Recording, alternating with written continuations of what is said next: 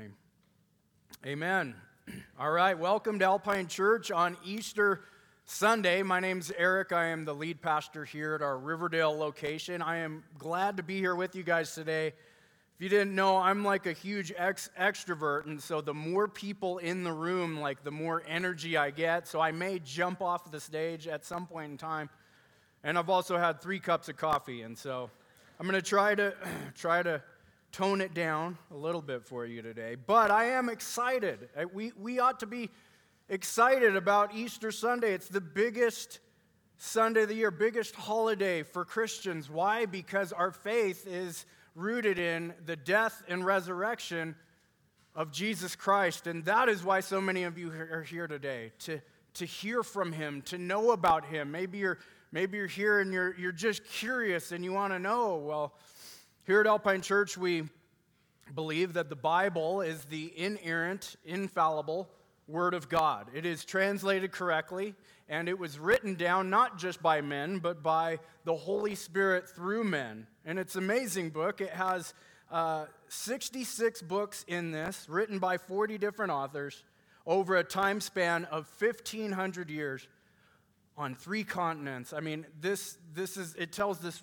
amazing cohesive, congruent story which all leads to who is Jesus Christ. That's what this book is all about. And, and so, uh, over in, in, in the year 2023, we've been walking through this book called Mark, which is in the New Testament. This is an eyewitness account of Jesus' life, and it tells about his life, death, and resurrection. And we've been walking through it verse by verse, second, section by section, and chapter by chapter. And today, uh, we are going to stick with the theme of, of the book of Mark, and we're going to look at a story of, of when Jesus was hanging on the cross. What was, what was something that happened? What was the significant thing that happened on the cross? We're going to look at the symbolism of it. We're going to look at the importance of what actually happened. We're going to look at prophecy being fulfilled. So we're going to skip forward. Please come back next week because as we resume chapter 4 to continue in the life of Jesus, that's our prayer. That's my prayer is that you keep coming back to learn more and more about who Jesus is and what he came to do. But before we actually get to the book of Mark and our verse for the day, I want to talk about something in the Old Testament. Now, the Old Testament is something that was written you know, thousands of years ago. And, and in fact, uh, the Psalms, you've maybe heard of the Psalms, that was written a thousand years before Jesus ever stepped on the earth. And, but one of the prophecies we're going to look at is in the book of Isaiah. That was written over 700 years before Jesus ever stepped on the earth. Now, I'm not just making this up, by the way. We have evidence for this. The Bible itself proves it to be true because there are prophecies in it that actually happen and are fulfilled. And yet, as I said before, it was written over a, a period of time. And so the New Testament wasn't, wasn't written until, you know, the last, the last, uh, the last portion of this book. But, but the earlier 1500 years of this book was, was compiling this story about a chosen nation called Israel. God chose this nation through one man to bring about one man eventually, Jesus Christ. But, but the nation of Israel was to represent God on the earth and, and were to make his name known and to follow him, and they were to, to be his people, and he was their God. And that's a lot about what the Old Testament is. And in the book of Isaiah, which, by the way, we have manuscript evidence meaning if you've ever heard of the Dead Sea Scrolls, uh, we have all these different scrolls from some of these books in the Bible that a- have actually been carbon dated through science. And one of them is the, the scroll of Isaiah, and we have a copy that is dated to about 200 years BC.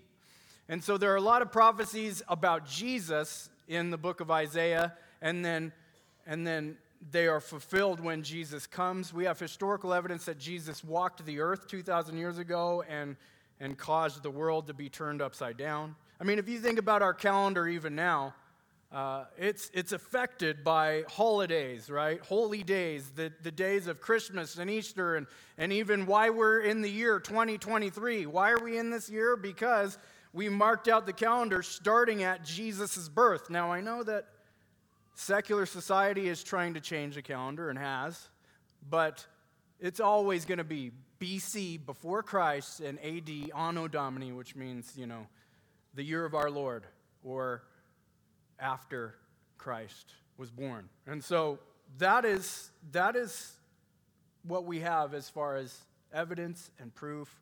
We've, there's so much more to talk about. Please keep coming back about why we believe the Bible to be true. But the book of Isaiah, let me give you a little bit of background on this verse that we're going to read a prophecy about something that happened on the cross. Well, the nation of Israel had seen God work so much in their lives. Like he, he had, had, had come down and, and made his presence known, and he delivered them from slavery in Egypt, and he, he guided them by, by fire at night and a pillar of cloud during the day. And even when Moses went up on Mount Sinai to get the Ten Commandments, they could see God and hear God, his glory, his presence. The, the, there was thundering and, and rumbling of the mountains. And, and God had had so many times delivered them from their enemies. But in the book of Isaiah, they had sinned so much. They, have, they had turned their backs on God so much, the nation of Israel, worshiping and following after other gods, sinning. Let me tell you what sin is, by the way. A definition for sin is trusting and acting in your own ideas and opinions rather than on God's truth. So anytime we we act and, and move and decisions that we make, if they are opposed to the Word of God, if they don't line up with God's Word and what He's already said, then that is sin. When, simply when we just don't trust God, and, but we trust ourselves and we go our own way. That's what the nation of Israel was doing. And as a result of that, God had hid himself from them. He, he wasn't known by them like in earlier years and earlier centuries. And so what happens is, is that they're, they're being taken into exile by this country named Babylon. They'd come and taken over the nation of Israel, and God is allowing that because of their sin. There's consequences to their sin, and, and they're at this point where they're like, Save us, God. Send this Savior. Send this Messiah. And that's what Isaiah is famous for, by the way, is talking a lot about this, the Messiah that God was going to send. So let me show you this verse, just two verses in chapter 64. This is like a prayer from the prophet. It said, Oh, that you would rend the heavens and come down, that the mountains might quake at your presence. As when fire kindles brushwood and the fire causes water to boil, to make your name known to your adversaries, and that the nations might tremble at your presence. You see, the nation of Israel once walked with God in, in glory, and, and yes, always in rebellion, struggling, but yet God had marked them out above all the other nations of the earth. Why? Because they had the one true God that they followed, the, the creator of the universe, was looking after a people like they were his own children. But yet, God was allowing some consequences in their lives so they were hoping for this Messiah to come, to come and set things right, to deliver them from their captives like God had done before. Would you do it again? Would you quit hiding, God? Would you come out from, from behind the veil? Would you tear open heaven? Would you tear open a hole in the universe and come through the invisible heavens and come to be visible for us? That's what they're crying out for. They're crying out for a revival. Things have gotten mundane and we've lost our, our way and our sight and we've, we've lost all the, the glory of God and the presence of God. That is where they're at in this situation. And they're asking, Would you, would you rend the heavens and come down? So I want to ask you a few questions. How do you see Jesus? What are you longing for from God? What do you hope that God is going to do for you? If you put yourself in this situation, because I think we're a lot like the nation of Israel.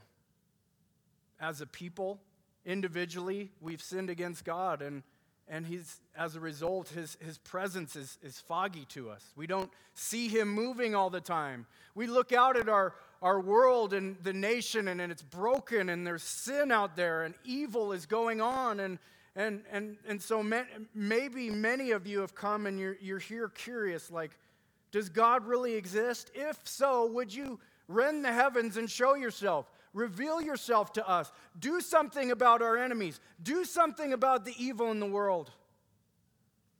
I think about, you know, some of the things that's recently happened, even in our own country. You know, the thing, the tragedy at the Christian school in, in Nashville, the, the kids being killed and the teachers, you know, the shootings. And it's, I'm sure we're all asking these questions like, God, if you're real, why? When are you going to do something about this? When are you going to do something? When are you going to come down? When are you going to come deliver me from my own physical ailments? When are you going to deliver me from the pain and sorrow that I deal with? My depression? When are you going to deliver me from this evil world? What are you hoping from Jesus? Are you hoping for a deliverer? Or have you come here today, you know, as as maybe a religious ritual, something that you do every every big holiday, Christmas and Easter. You come and and you know maybe you got drug here today. You know the only drugs I'm good with, by the way, are being drugged to church, right? So if you were drugged to church today, that's a good thing. We're, we're glad that you are here today with us. Doesn't matter how, how you got here, what matters is how you leave what you hear and what you do with Jesus. And we're in good company because for, for centuries, for millennia, people have misunderstood. What am I supposed to do with Jesus? Who was he? How important is he? Should I follow after him? Should I lay down my life, take up my cross, and, and follow him and do the things that he said? Or, you know, many people just add him as an accessory to their lives and like a spiritual trinket. You know, I better you know, I, I believe in all this other stuff. I better add Jesus too so that I can get some blessing in my life. Or maybe a lot of people think that Jesus has come to only save us from our physical ailments and our struggles here in this life. People didn't understand him, but Mark has been trying to help us understand as we go through these eyewitness accounts who is Jesus and what do you ultimately need from him. And so Jesus fulfills that prophecy of rending the heavens by coming down. By coming down to this earth. And that's Christmas. He was born of a virgin. He come uh, in the human flesh. That's called the incarnation. And he grew up and he started his ministry. And then, and then Mark tells us something very important we should look at just right when Jesus starts his ministry. Something happens at his baptism. And when he came up out of the water, immediately he saw the heavens being torn open and the Spirit descending on him like a dove, and a voice come from heaven You are my, my beloved Son. With you I am well pleased. You know, that word to rend the heavens also means to tear, to, to pull back the curtain, to reveal. And what is God doing here? What is Mark trying to tell us right at when Jesus starts his ministry in chapter 1 of the book of Mark? It says that God tore open the heavens. He rended the heavens. And what happens? The Spirit comes down on Jesus Christ as he's being baptized. Now, there's a lot here to be said about who God is and the nature of God that he exists as Trinity, three in one God, God the Father, the Son, and the Holy Spirit, right? There's a lot to be said, and there's a lot in the Bible about that. I pray you continue to pursue God and figure out who he is. What you believe about who God is is the most important thing about you. I hope you understand that today. But what Mark is trying to sh- show us is that God is in a sense, rending the heavens, and he is coming down. And as a matter of fact, he came down in human flesh. That is Jesus. Fulfilling prophecies, f- fulfilling the Isaiah prophecy, fulfilling other prophecies that are going to happen. Who is this Jesus? Even Mark in the first verse says, This is the Son of God. The beginning of the gospel of Jesus Christ, the Savior, the, the Son of God. Now, the problem is, is that even though God is revealing himself, he's rented the heavens already, and he's rent the heavens already, and he's come down, people don't really see it like it's, and it's the same today. 2,000 years later, it's the same today. I was thinking about this earlier, like, you know, in a 15 mile radius of this church, there are over 200,000 people. But if people really understood who Jesus is, don't you think our churches would be filled up a lot more than it is? You know, we're, pro- we're blessed. We're one of the bigger churches in the area, about 500 people that come to this location. But yet, out of 200,000 people, something's got to be wrong. There's got to be this big misunderstanding about who Jesus is. And the same is true. Same is true for them 2,000 years ago because they were hoping for something different. And when people look at God, they want something different. They don't want to just trust Him at His word and what He said. They want to operate under their own opinions, ideas, and feelings, right? Like what I said sin is. And so when you think about God, when people think about God, when the secular world thinks about who God should be, they come up with their own ideas about who God is and they don't like it. And that's exactly what happened to Jesus in his earthly ministry. They had ideas about who God is and what he should do for them, but because it didn't happen that way, they rejected him. Jesus comes. I'll just recap a little bit about what's happened in, in just the first three chapters of the book of Mark. He came and he preached good news, so he didn't come to bring down fire from heaven and to take care of the adversaries like they were hoping, deliver them uh, physically from, from Rome or from Babylon. He invited scum to follow him. He invited the, the, the ra- this ragtag bunch of misfits that if you were going to start some kind of major uh, world changing movement, you would probably not pick the guys that Jesus picked. And that's what the religious leaders of the day, they were saying the same thing. Like, how are you going to how are you going to hang out with these tax collectors and sinners and prostitutes and, and fishermen. And no offense to fishermen, by the way. I mean, but you're a little stinky, right? No. That's, I mean, but no, they were the lower class men. They did it for a living, not just as a hobby. They did it for a living. And they were the lower class members of society, right? And, and even the tax collectors, I'm sorry, like, no offense to the IRS people who work here today, they, these people were corrupt. You know, they were, they were, you know, extortionists and traitors against their own nation. And so these were sinners, enemies, enemies of the nation. And yet, Jesus, who's God in the flesh, the Messiah, whom they're supposed to be waiting for, comes and does things a different way than what they wanted and what they expected. He heals a leper by touching him. You, you weren't supposed to touch unclean people. He forgave a paralytic. A guy was paralyzed, and his friend, his, his group of friends said, We got to get him to this guy. He's a miracle worker. And, and they bring him to him, and, and he's paralyzed. And what is the first thing Jesus does? He doesn't heal him. He says, Your sins are forgiven. And you know, it doesn't say exactly how they responded, but, but the religious leaders responded angrily, like, Who is this guy? He can forgive sins. But later, Jesus did heal his physical impairment as well. But, but it shows us that God cared more about spirit, or spiritual condition rather than physical condition. He challenged Judaism. He challenged what it had become. He challenged religion and legalism. People wanted to, to uh, hoard access to God. People wanted to be, be the gatekeepers to God. That is what religion is, and that still exists today. So many religions have taken it above and beyond the Bible and have gotten it wrong. And he fought against that. He fought against evil, spiritual evil, casting out demons. And then it's interesting. His own disciples didn't even understand him that well because even Peter, his closest disciple, disciple the leader of them, rebukes Jesus for Jesus telling them, Here's why I came. Here's what really needs to happen.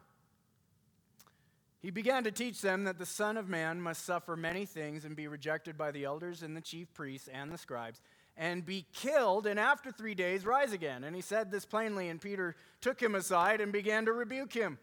But turning and seeing his disciples, he rebuked Peter and said, Get behind me, Satan, for you are not setting your mind on the things of God, but on the things of man.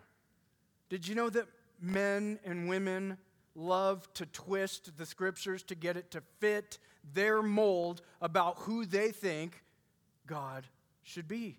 And that is why we have all these different religions out there. That is why we have so many people arguing and so many, many people even rejecting. I'm sure people, the world probably looks at even Christianity and all of its different arguments, all the, all the I will say, the, the churches that claim to be Christian, and they, they probably think, well, they can't even get it right. Why would I believe? But just because a bunch of people sin doesn't mean that, that this book isn't true, right? And so Jesus rebukes Peter for thinking worldly things because ultimately we don't like the message of Jesus. The world does not like the message of Jesus. They are offended by Jesus and his message that he had to die and rise again. Some people think it's crazy. I'm sure Peter's like, whoa, don't be saying some weird things like that, man. Like, if you want to reach people, we got to make them feel really comfortable, right? Like, I think there's a lot, and, and there's a lot of churches that, you know, on Easter Sunday, right? Like, they'll be like, hey, let's get them in the door, not say anything hard Let's not talk about sin. Let's not really talk about Jesus' death. Let's just talk about how he was a good person and he wants to he wants to take care of all your physical needs. Why? Because that is what people want to hear. People want to hear that. But that is not the message ultimately of the Bible. The message is, is that the suffering servant came to die because you and I have sinned against a holy God. We have gone our own way, and as a result, we are separated from God. He is hidden from us.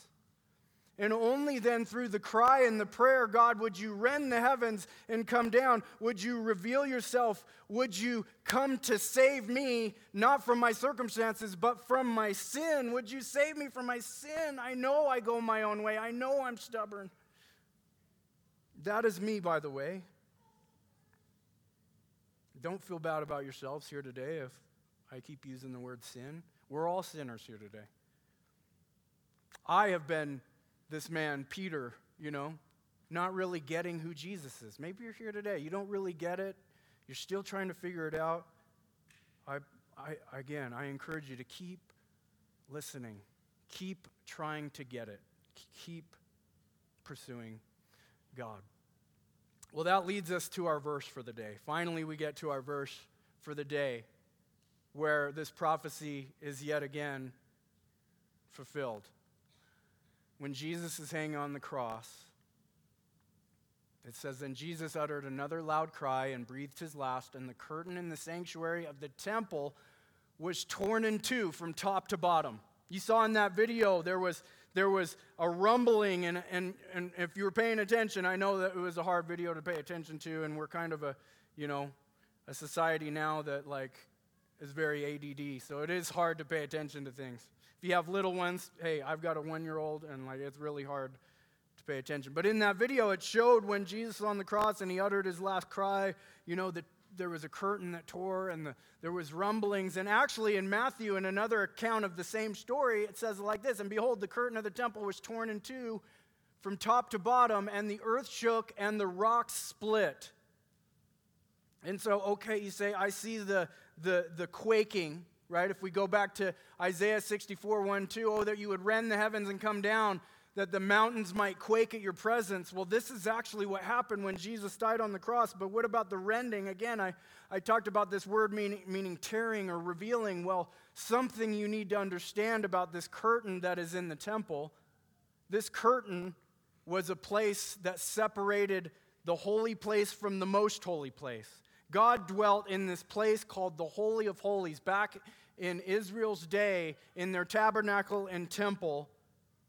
Only God dwelt in the Holy of Holies. And once a year, through all kinds of religious act and sacrifice and rituals, could one man, a priest, go in there to offer sacrifices for the sin of everyone for that year. And what would happen if any regular person walked through that curtain? They would die.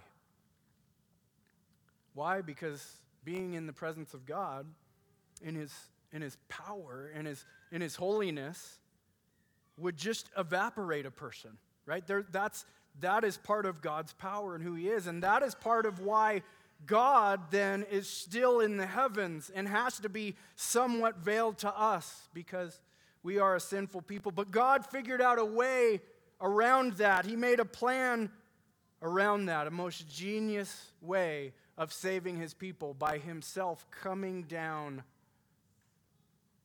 as God in the flesh and to be the sacrifice for our sins. One thing to help you understand this, this curtain, give you a little visual. For inside the tabernacle, this is in the Old Testament, God is telling him how to build this thing. Make a special curtain of finely woven linen, decorate it with blue, purple, and scarlet thread, and with skillfully embroidered cherubim. Hang this curtain on gold hooks attached to four posts of acacia wood. Overlay the posts with gold and set them in four silver bases. Hang the inner curtain from clasps and put the Ark of the Covenant in the room behind it. This curtain will separate the holy place from the most holy place. So this is was the access to God. This was the religious way of coming to God and trying to get your sins forgiven. And it was temporary but it was the only way at the moment. And, and Jesus then dying on the cross, what that represents is this curtain is getting rid of the old way of coming to God. And now everyone can have access to God. Everyone can come into the Holy of Holies and really experience God. They can have heaven on earth now with the relationship with God. They can have heaven in them now through the Spirit of God coming on people who trust in Jesus. And Hebrews puts it like this Therefore, brothers, this is in the New Testament explaining the Old Testament. Therefore, brothers, since we have confidence to enter the holy places by the blood of Jesus, by the new and living way that he opened for us through the curtain, that is through his flesh, and since we have a great priest over the house of God, let us draw near with a true heart and full assurance of faith, with our hearts sprinkled clean from an evil conscience and our bodies washed with pure water. Jesus, being the sacrifice that day on the cross, fulfilled all of the Old Testament scripture, all of those sacrifices of a spotless lamb. Jesus was the sinless man, the lamb who was slain, God in the flesh, who died for the sins of man. He exchanged our sin for his righteousness, and he took care of this problem. Now we don't have to be separated from God anymore. We don't need to go through a priest, a pastor, a pope, or anyone to have access to God anymore, but it is through Jesus Christ. And if you zero in on this really quick, I want you to see something here. It says, He opened through the curtain, that is, through His flesh. When Jesus' body was broken and torn open and blood was spilt, Jesus' body was the curtain representing the curtain. And now, because his body was broken and his blood was shed, we can now have access to God. It takes away the old religious way of coming to the Lord. Now, regular, everyday people like you and me can be in the presence of God. Now, not fully this side of heaven, but yet God rent the heavens and came down through the person of Jesus Christ. And so many people don't understand this. So many people are spiritually blind out there. I hope today that this gives you a little bit more information of why did God have to do it this way? What was he up to? What does this book say?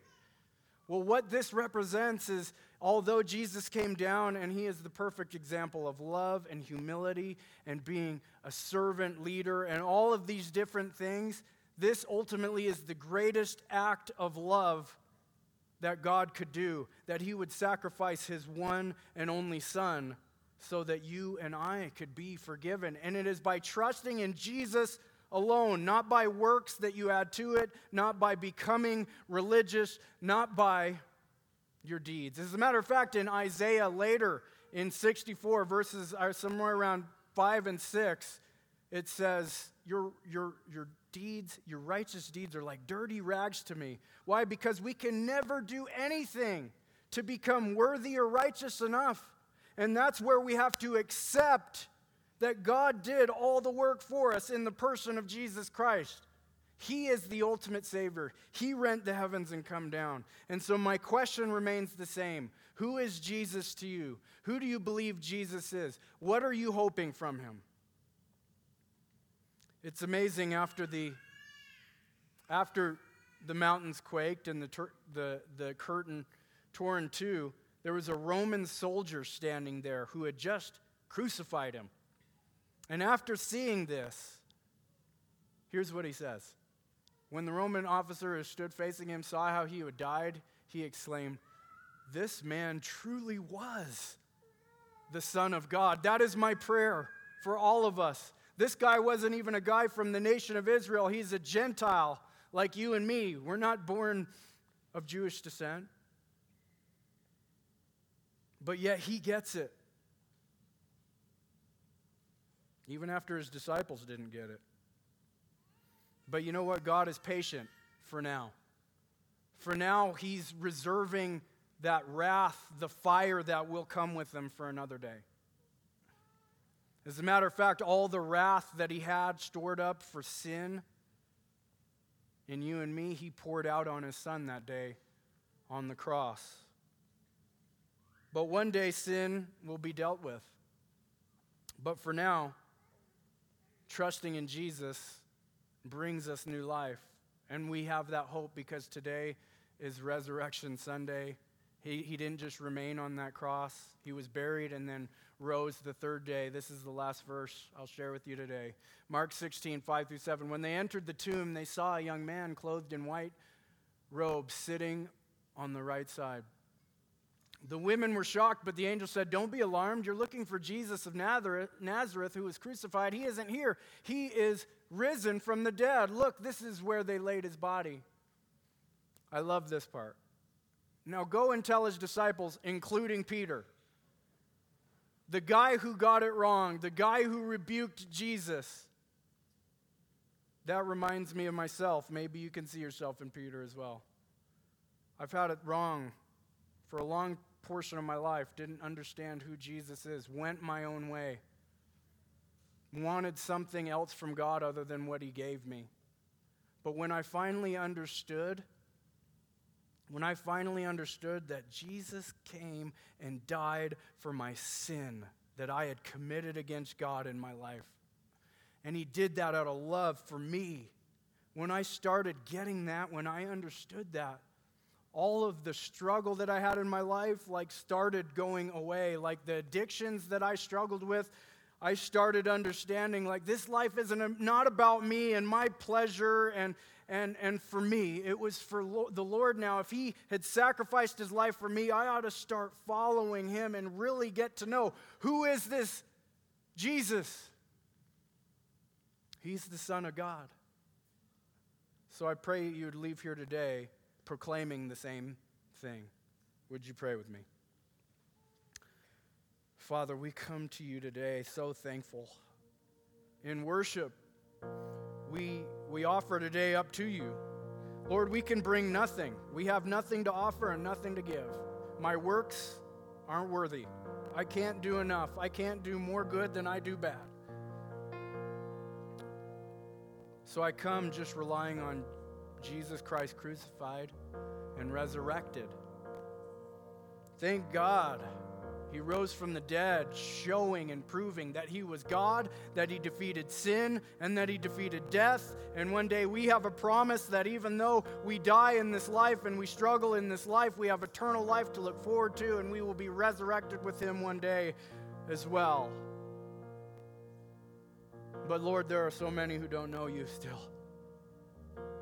Father, I pray that you would rend the heavens and reveal yourself to them. Through the Spirit, God, help them understand these words, the gospel, the good news. Help them to trust in Jesus and see him for who he truly is. I pray in Jesus' name. Amen.